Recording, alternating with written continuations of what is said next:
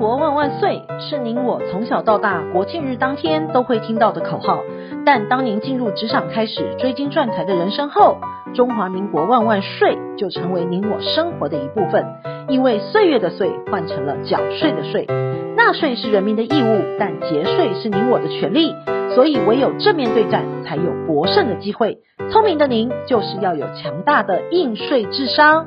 每周二与五，Cindy 都会与您在空中一起练税功，也欢迎大家持续练功。听众们，大家好，欢迎回到想税的单元。本周的新闻重点有五则，提供重点摘要给您。第一，所得税结算申报倒数计时，加班收件报您知。第二，创新高，前五月房地合一税一百四十亿。第三，二点六亿藏海外空壳公司，负责人遭管收。第四，法规万变，境外公司架构应预留弹性。第五，税务小常识，教育学费特别扣除额可以扣除自己的学习费吗？第一，所得税结算申报倒数计时，加班收件报您知。今年的所得税申报因应疫情全面延长到六月底，距离申报的截止日仅剩下最后的两个星期，还没有完成申报的您要加快脚步了。各地区国税局为了让民众报税方便，比照往年在申报期限的最后五天的上班日，中午是不休息的，加班提供收件及所得扣除额资料查询的服务。申报的截止日并延长收件时间到晚上的七点。采用网络申报的，只要将申报资料在六月三十号晚上十二点以前上传成功，就算是如期完成申报。如有需要缴交证明文件的，请记得要在七月十一号寄送或者是亲临到户籍所在地的国税局或就近任意国税局所辖分局稽征所所代收。第二，创新高，前五月房地合一税一百四十亿。根据财政部统计资料库最新资料显示，五月个人房地合一税税收共三十五点六亿元。年增率达到一百二十四趴，创下历年单月次高的纪录。今年前五月个人房地合一税累计达到了一百四十亿元，年增一百一十趴，创下历史同期的新高。其中呢，以台中市的税收是最高的，并蝉联十个月的税收王。从数据反映，一百零五年以来买进不动产的民众，今年若出售不动产都出现明显的增值。其次是新北市的十九点九亿元，今年前五月房地合一税年增一百四十九趴，则是六都增幅最高的区域，反映过去房价涨势较为落后的新北市房市涨势也逐渐明朗了。桃园呢，前五月的税收也达到了十五点七亿元，年增幅度也高达了一百三十五趴。台北市则为十四点八亿元，年增约九成。不过，台北市的房地合一税在六都仅排行倒数第二。市场景气越热，短期交易越多，都会带动房地合一税税收的走扬。尤其预售屋换约也被纳入房地合一税之后，景气越好，税收增加也越来越显著了。税收的金额几乎与景气呈现同步的走势。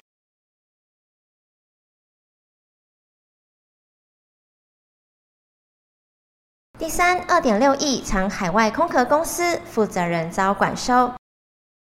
北市开设酱品公司，从事进口白银事业的李姓负责人，在九十五年到一百年之间漏报了营所税，经国税局补课本税及罚锾共计六千多万。士林分署执行该公司财产及规劝李姓负责人缴纳部分税款之后，他先行缴纳了约两千多万，但仍积欠四千多万元。期间呢，李姓负责人不仅拿酱品资产缴付个人的信用卡费、女儿的购屋头期款，并直接领走现金高达三千三百七十四万多，更直接多次将酱品高达两亿九千多万的资产移转到美国德拉瓦州一间只有他一人的空壳公司。依据德拉瓦州的政府资料，该公司自八十八年一月四号设立之后，从未向州政府呈报年度的报告及税务资料，士林分署依此认定该公司未有实质的营运，而是李姓负责人持有的空壳公司，并非李姓负责人所称的未进行避险的业务。士林分署呢，以李姓负责人隐匿降品资产申请管收，一度遭驳回，分署抗告成功。案件发回之后，李姓男子也提起抗告了，但被最高法院驳回确定。分署本周二重新申请管收，或士林地院获准。由于李姓负责人仍拒绝提供具体的清偿计划，随即送往台北看守所管收获准。第四，法规万变，境外公司架构应预留弹性。这几年，使用境外公司的台商，因为欧盟的税务不合作名单对经济实质的要求，引发了恐慌。其实，欧盟并非只针对小岛国施压，而是全面性的要求。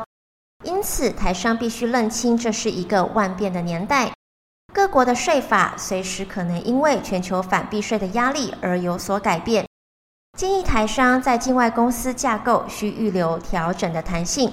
其中选择可以迁册的国家登记公司，就是预留弹性调整的做法之一。而欧盟的税务不合作名单是自二零一七年十二月起颁布至今，已经发展到第十七版了。对各国的要求，从经济实质法到账册的管理，再到税务改革等面向，未来境外公司各种申报作业只会越来越多，不会越来越少。也需要花更多时间或者是金钱等成本来完成。台商面对此常态，若保持着逃避的心态，追寻没有实质经济或者是不会被施压的国家，已经不切实际了。第五，税务小常识：教育学费特别扣除额可以扣除自己的学习费吗？教育学费特别扣除额的立法目的是希望减轻纳税人抚养就读大专以上院校的子女家庭租税的负担。子女就读教育部认可的国内外大专院校，且具有正式的学籍，在注册时所缴交的学费、杂费、学分费、宿舍费等支出，可减负缴费的收据影本或者是其他的证明文件，在限额内列报扣除额。因此，若列报本人、配偶学费，或者是列报受抚养兄弟姐妹，或者是其他亲属，皆不符合规定，都会被国税局所剔除的。也要提醒您，已经接受政府补助的，按规定是不可以扣除的。如果纳税义务人是公教人员，虽领有子女教育补助款，但对他而言是属于薪资所得，而非政府的补助。仍可以在规定的限额之内列报教育学费特别扣除额。经营之神王永庆曾经说过：“您赚的一块钱不是您的钱，存下来的钱才是您的钱。因此，学会节税可以为自己的财富进行另类布局。想要知道更多节税妙方吗？听享税 Podcast 并追踪卓越的粉丝专业，让您在潜移默化之间学习税务的知识。如果你有省税妙招或是法律上的问题，都欢迎来信或是留言告诉我们。”让我们为您指点迷津。本周的重要税务新闻，谢谢您的收听，我们下周空中见。